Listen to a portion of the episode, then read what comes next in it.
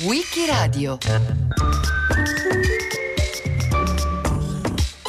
Salvatore Quasimodo raccontato da Massimo Raffaeli.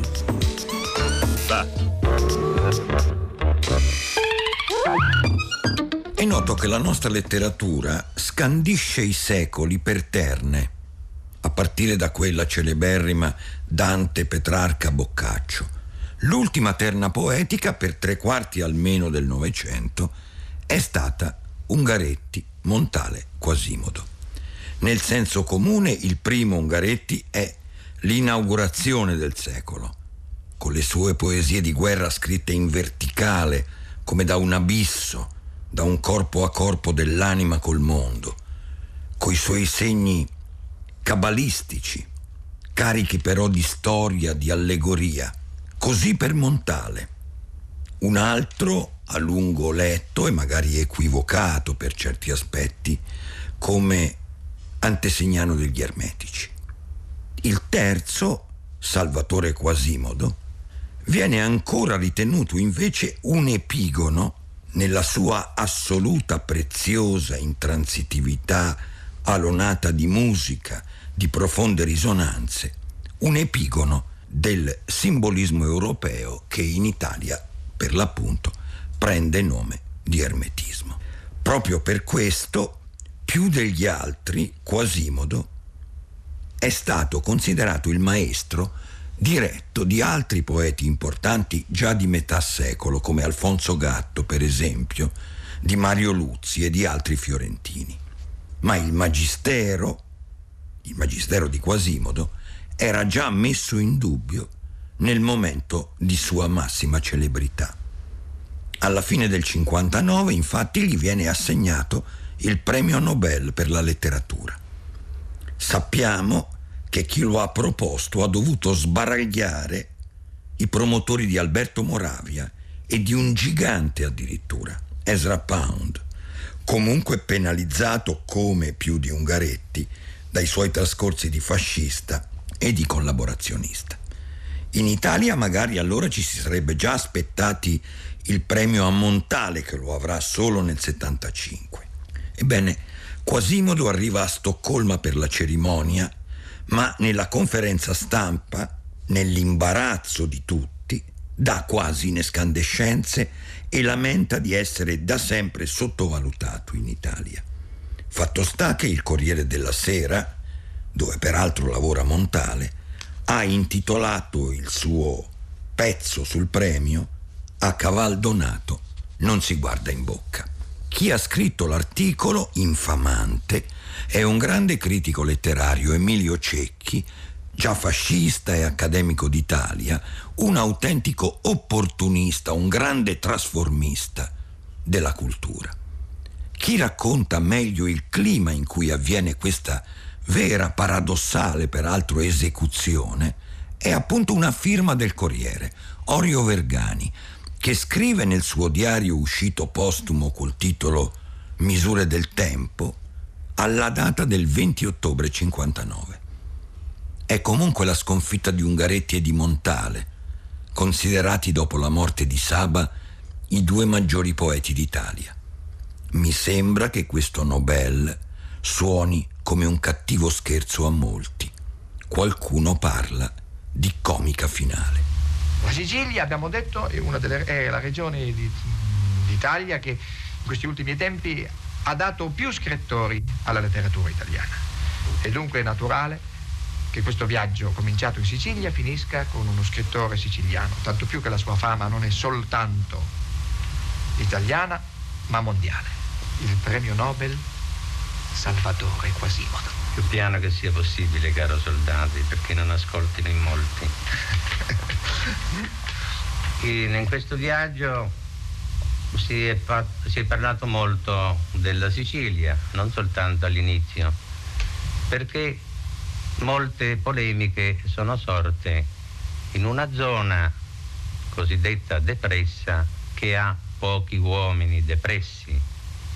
I siciliani leggono, scrivono anche e soprattutto sono attenti ai problemi della evoluzione della società contemporanea. L'analfabetismo è legato al problema della scuola, perché l'educazione dello spirito e della mente comincia proprio con la scuola. Dovremmo indicare quali sono i difetti della scuola italiana. Tutti li conoscono ormai. La scuola di natura umanistica non è più sufficiente per l'educazione delle nostre generazioni.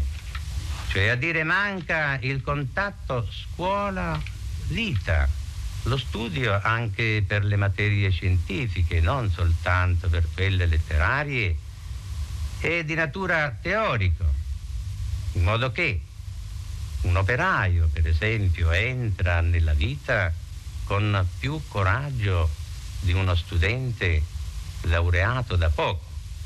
Si è parlato anche delle biblioteche, le biblioteche che in tutta l'Europa sono una istituzione secolare, ma le biblioteche non possono risolvere il problema, perché entrare in una biblioteca è già una costrizione, mentre l'uomo potrebbe o dovrebbe avere una possibilità di scelta nella sua lettura. Ecco che c'entra il fattore economico.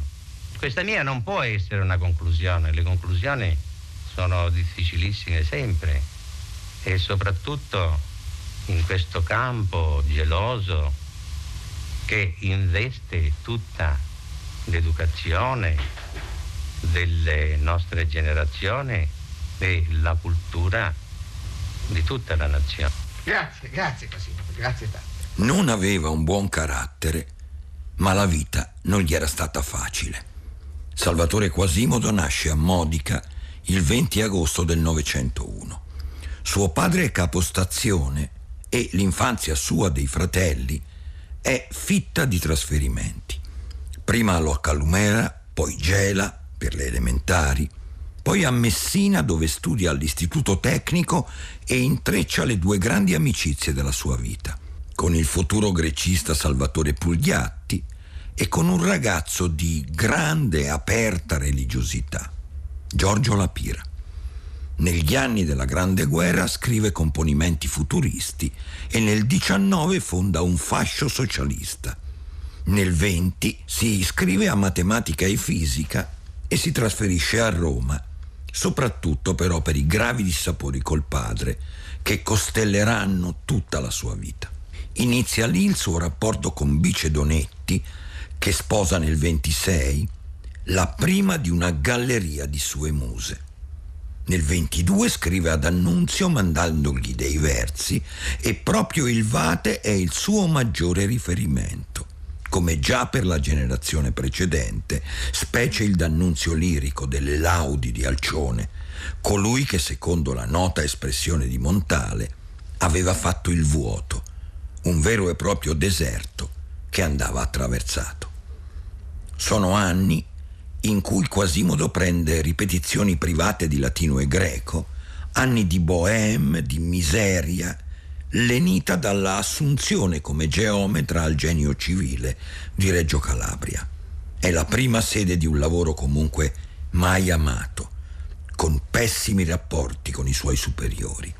Seguiranno Porto Maurizio, Udine, dove avvia una relazione con Amelia Spezialetti, che gli darà una figlia, Orietta, e tra i rari eventi di questi anni, peraltro di fascismo trionfante, c'è il viaggio a Firenze nel 29, dove grazie a suo cognato, niente meno Elio Vittorini, che ha sposato la sorella Rosa, conosce Montale e scrittori per lo più antifascisti, cosmopoliti, che gravitano intorno alla rivista Solaria. È proprio nelle edizioni di Solaria che nel 30 pubblica la sua opera prima, Acque e Terre, doppiata nel 32 da Oboe Sommerso. Tindari, mite ti so, fra larghi colli pensile sull'acque dell'isole dolci del Dio, oggi massali e ti chini in cuore. Salgo vertici aerei precipizi, assorto al vento dei pini, e la brigata che lieve m'accompagna s'allontana nell'aria, onda di suoni e amore, e tu mi prendi da cui male mi trassi, e paure d'ombre e di silenzi, rifugi di dolcezze un tempo assidue e morte d'anima. A te ignota è la terra ove ogni giorno affondo e segrete sillabe nutro. Altra luce ti sfoglia sopra i vetri nella veste notturna e gioia non mia riposa sul tuo grembo.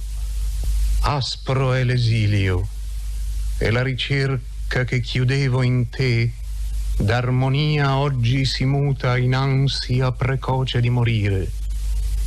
E ogni amore è schermo alla tristezza, tacito passo nel buio dove mi hai posto, amaro pane a rompere.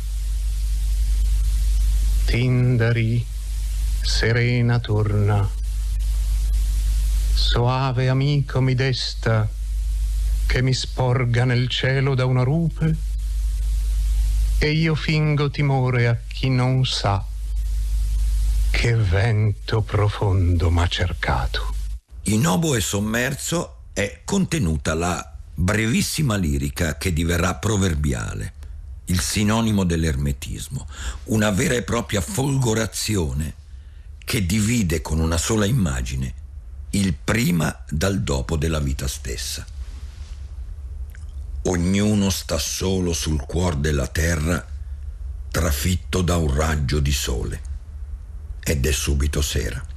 Lingua e stile di Quasimodo sono già definiti e, dirà Gianfranco Contini, sono un sogno di sensazioni e sentimenti dichiaratamente legati ai miti mediterranei. E questo sogno ambiva a trasferirsi in una materia verbale lapidea e incorruttibile. Altri parleranno di poetica della parola con la maiuscola. Il fatto è che sono tutti i suoi elementi più tipici, grammaticali, quelli che in genere sono anche oggi ritenuti sinonimi appunto dell'ermetismo e più in generale della poesia del Novecento, cioè sostantivi senza articolo, plurali astratti, parole dal significato vago. In certi momenti sembra che Quasimodo sia il manierista di se stesso. Avara pena. Tarda il tuo dono in questa mia ora di sospirati abbandoni. Un obo e gelito risillaba, gioia di foglie perenni, non mie, e smemora. In me si fa sera, l'acqua tramonta sulle mie mani erbose. Ali oscillano in fioco cielo, labili, il cuore trasmigra ed io son gerbido e i giorni una maceria. Negli anni che precedono la seconda guerra mondiale, Quasimodo cerca invano di sistemare la sua vita, che è professionalmente improvvida e sentimentalmente sempre turbolenta. Si separa e da Cagliari si trasferisce nel 1934 a Milano con Amelia, pure se ha una tempestosa relazione in atto con la scrittrice Sibilla Aleramo, che è più grande di lui di 25 anni. Interessato alle arti, frequenta il gruppo di Corrente.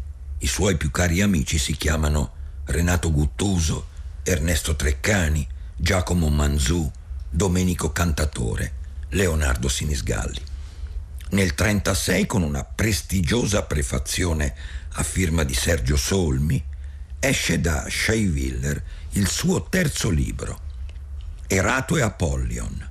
Nel 1938 lascia finalmente il genio civile e grazie all'amico Cesare Zavattini collabora alla rivista Tempo e ad altre testate. Risolutiva per lui la nomina per chiara fama alla cattedra di letteratura italiana del Conservatorio Giuseppe Verdi di Milano nel 1941, una cattedra che occuperà fino alla morte. Inizia un'altra importante relazione con la danzatrice Maria Cumani che gli dà nel 39 il figlio Alessandro. Intanto viene precisando la sua fisionomia con due importanti raccolte. Nel 38 un'antologia, Poesie, a cura del critico Oreste Macri, al quale si deve la definizione di Quasimodo come poeta della parola. E in piena guerra nel 42 la pubblicazione di un'altra antologia dal titolo Ed è subito sera, che segna il suo ingresso nel catalogo di Arnoldo Mondadori. Ma è proprio nell'imminenza della guerra che Quasimodo pubblica quello che oggi viene ritenuto il suo capolavoro indiscusso, la versione dei lirici greci che esce nel 40 con la introduzione del filosofo Luciano Anceschi. Vorrei veramente essere morta. Essa lasciandomi piangendo forte mi disse, quanto ci è dato soffrire, o Saffo, contro mia voglia io devo abbandonarti.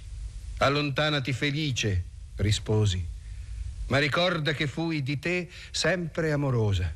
Ma se tu dimenticherai e tu dimentichi, io voglio ricordare i nostri celesti patimenti.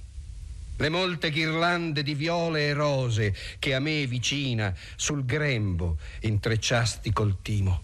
I vezzi, di leggiadre corolle che mi chiudesti intorno al delicato collo. E l'olio da re, forte di fiori, che la tua mano lisciava sulla lucida pelle. E i molli letti, dove alle tenere fanciulle ioniche nasceva amore della tua bellezza. Come si è visto, Quasimodo è un autodidatta delle lingue classiche. Non ha particolari precauzioni di filologia quei frammenti che gli arrivano da culture, secoli remoti, sono per lui come dei calchi, persino dei falsi d'autore, su cui provare, mettere alla prova la propria originalità.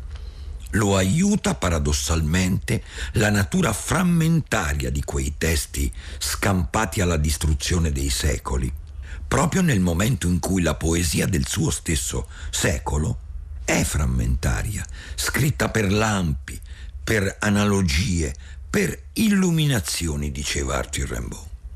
Quasimodo leviga quei frammenti antichi, li libera dalla patina del tempo e li rimodula al presente, evitando l'ipoteca del neoclassicismo.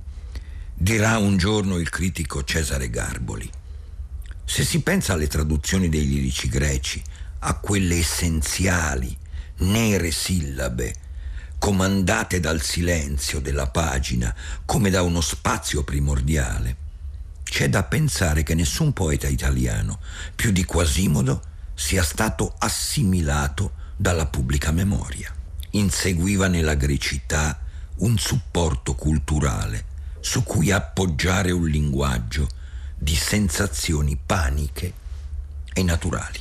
Garboli vuole dirci, in altri termini, che Quasimodo usava i greci antichi per alleggerire, sfrondare, limitare l'invadenza del maestro d'Annunzio. Da Alceo. Già sulle rive dell'Oxanto ritornano i cavalli.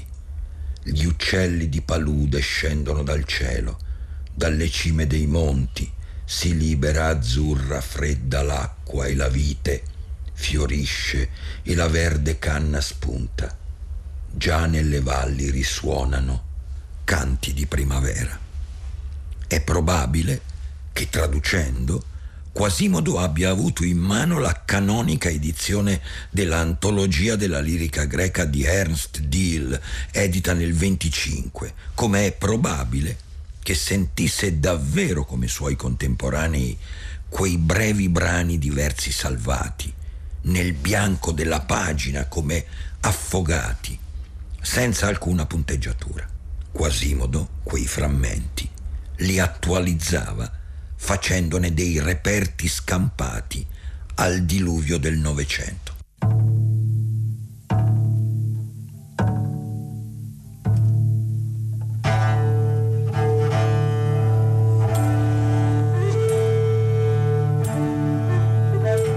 Non è la sua sola versione quella dei lirici greci.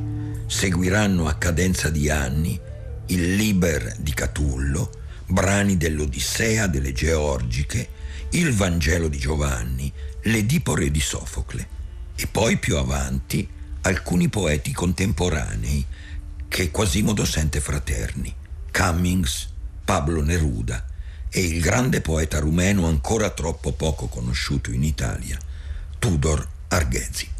Ma arrivano anche per Quasimodo gli anni neri più difficili, quelli di guerra. È un antifascista, dichiaratamente di sinistra, non è però un dottrinario. Nel 42, nel pieno centro di Milano, è malmenato da squadristi del gruppo Corridoni. Arrestato per renitenza alla leva, detenuto tra febbraio e marzo 43 nel carcere di Bergamo, trova scampo e ospitalità in casa dell'amico Manzù, insieme con Maria e il piccolo Alessandro. Un anonimo delatore, in realtà un suo falso amico, sotto Salò lo denuncia sui giornali, accusandolo di bolscevismo e ovviamente di ebraismo. Non partecipa direttamente alla resistenza, ma suoi testi poetici circolano in montagna e nella clandestinità. Vive tra Bergamo e la sua casa di Corso Garibaldi, battuta in quei giorni grami dalle brigate di rastrellatori sotto il comando di Cane Nero, come lo chiamerà suo cognato Elio Vittorini, in uno dei suoi libri più tesi e più belli, il romanzo Uomini e No. Col dopoguerra Quasimodo avvia la seconda fase della sua vicenda poetica, la fase diciamo impegnata, engagée, ma anche la fase più discussa, quella tuttora ridimensionata, comunque contrastata dalla critica. Alle fronde dei salici, e come potevamo noi cantare con il piede straniero sopra il cuore, fra i morti abbandonati nelle piazze sull'erba dura di ghiaccio, al lamento d'agnello dei fanciulli, all'urlo nero della madre che andava incontro al figlio crocifisso sul palo del telegrafo, alle fronde dei salici per voto anche le nostre cetre erano attese, oscillavano lievi al triste vento. Qui il discorso poetico è più chiaro e diretto. Le immagini si aprono a metafore molto più chiare, appunto. Per esempio, quella delle cetre poetiche che oscillano al vento, un'immagine celeberrima, rimasta nel senso comune scolastico, ma non sempre questa volontà di poesia diretta, tutta espressa, questa volontà di canto non sempre riesce a fondersi con la sua ispirazione profonda di poeta, di un uomo che si sente un greco mediterraneo a vita. Nel 1946 pubblica la plaquette intitolata Con il piede straniero sopra il cuore, che è il primo nucleo di quello che è il libro della svolta, giorno dopo giorno, che esce nel 1947, doppiato l'anno dopo da La vita non è sogno, cui si aggiungono più avanti il falso e vero verde del 56 e la terra impareggiabile del 58. Di questa seconda fase della sua poesia scrive con molto equilibrio un suo estimatore, il grande critico Carlo Bo. Non è stato un tradimento, non è stata neppure una stagione di debolezza, ma il suo modo di resistere nella propria verità contro le suggestioni del tempo. Iscritto al Partito Comunista nel 1945, ci rimane per poco tempo, anche se aderisce alle organizzazioni che nel PC hanno un proprio riferimento. Per esempio nell'agosto del 1948 è a Wrocław in Polonia con il movimento dei partigiani della pace insieme con Brecht, Eliouard, Guttuso, Pablo Picasso. Prende parte al dibattito letterario e pubblica da Schwarz nel 1958 una poesia italiana del dopoguerra, un'antologia in cui rivela un grande fiuto e grande generosità. verso poeti giovani allora, per esempio Pierpaolo Pasolini, Alfredo Giuliani e Alda Merini. Anni dopo sarà lui il mallevadore del secondo libro di un poeta di forza dirompente, l'operaio metalmeccanico emigrato a Oslo, che si chiama Luigi Di Ruscio. È sempre attivo, Quasimodo, viaggia e nel 58 a Mosca è colpito da un infarto, ricoverato per sei mesi, poi in una clinica. Propiziato dalla candidatura avanzata prima da Carlo Bo e poi da un critico di osservanza crociana, Francesco Flora, il premio Nobel, come si è detto, arriva tra le più roventi polemiche e vendette trasversali alla fine del 59. A Stoccolma, nell'atto di ricevere il premio, Quasimodo legge un discorso molto applaudito dal titolo Il poeta e il politico. In che tempo ho scritto poesie, abbiamo scritto versi per scendere senza perdono nella più acre solitudine. L'antica poesia europea libera ignorava la nostra presenza. I miei lettori erano ancora letterati, ma ci doveva essere altra gente che aspettava di leggere le mie poesie. La guerra, ho sempre detto, costringe a nuove misure l'uomo di una patria vinta o vittoriosa. Le poetiche e le filosofie si spezzano quando cadono gli alberi e le mura. Anche la vita privata di Quasimodo sta cambiando vorticosamente. A Stoccolma lo accompagna la sua segretaria e amante Liliana Fiandra, cui succede, dopo la separazione da Maria, Anna Maria Agnoletti e poi ancora Curzia Ferrari. Alle sue muse Quasimodo è solito dedicare dei versi talora molto belli, come testimonia un corposo Oscar Mondadori, tutte le poesie a cura di Carlangelo Mauro, con la introduzione di un poeta Gilberto Finzi, cui si deve già un meridiano Mondadori, edito nel 1971. Fra le ultime uscite in pubblico del poeta, già nel 61 c'è la presentazione di Ezra Pound a un seminario dell'Università di Milano. Qui va ricordato che Quasimodo ha firmato anche la petizione di poeti italiani che ha salvato la vita di Pound alcuni anni di detenzione in ospedale psichiatrico invece della fucilazione. Nel 68 ritrova gli altri due della terna secolare, perché con Montale festeggia a Palazzo Chigi, per iniziativa del presidente del Consiglio Aldo Moro, gli 80 anni di Ungaretti. Il 14 giugno del 1968, in seguito a un malore, Salvatore Quasimodo muore in una clinica di Napoli. Di lui, poeta siculo e greco, scrive uno splendido necrologio, Louis Aragon. La sua luce non è che tenebre. In nessun altro luogo regna questa luce nera, non oscura, nera. Il 14 giugno 1968 muore a Napoli Salvatore Quasimodo.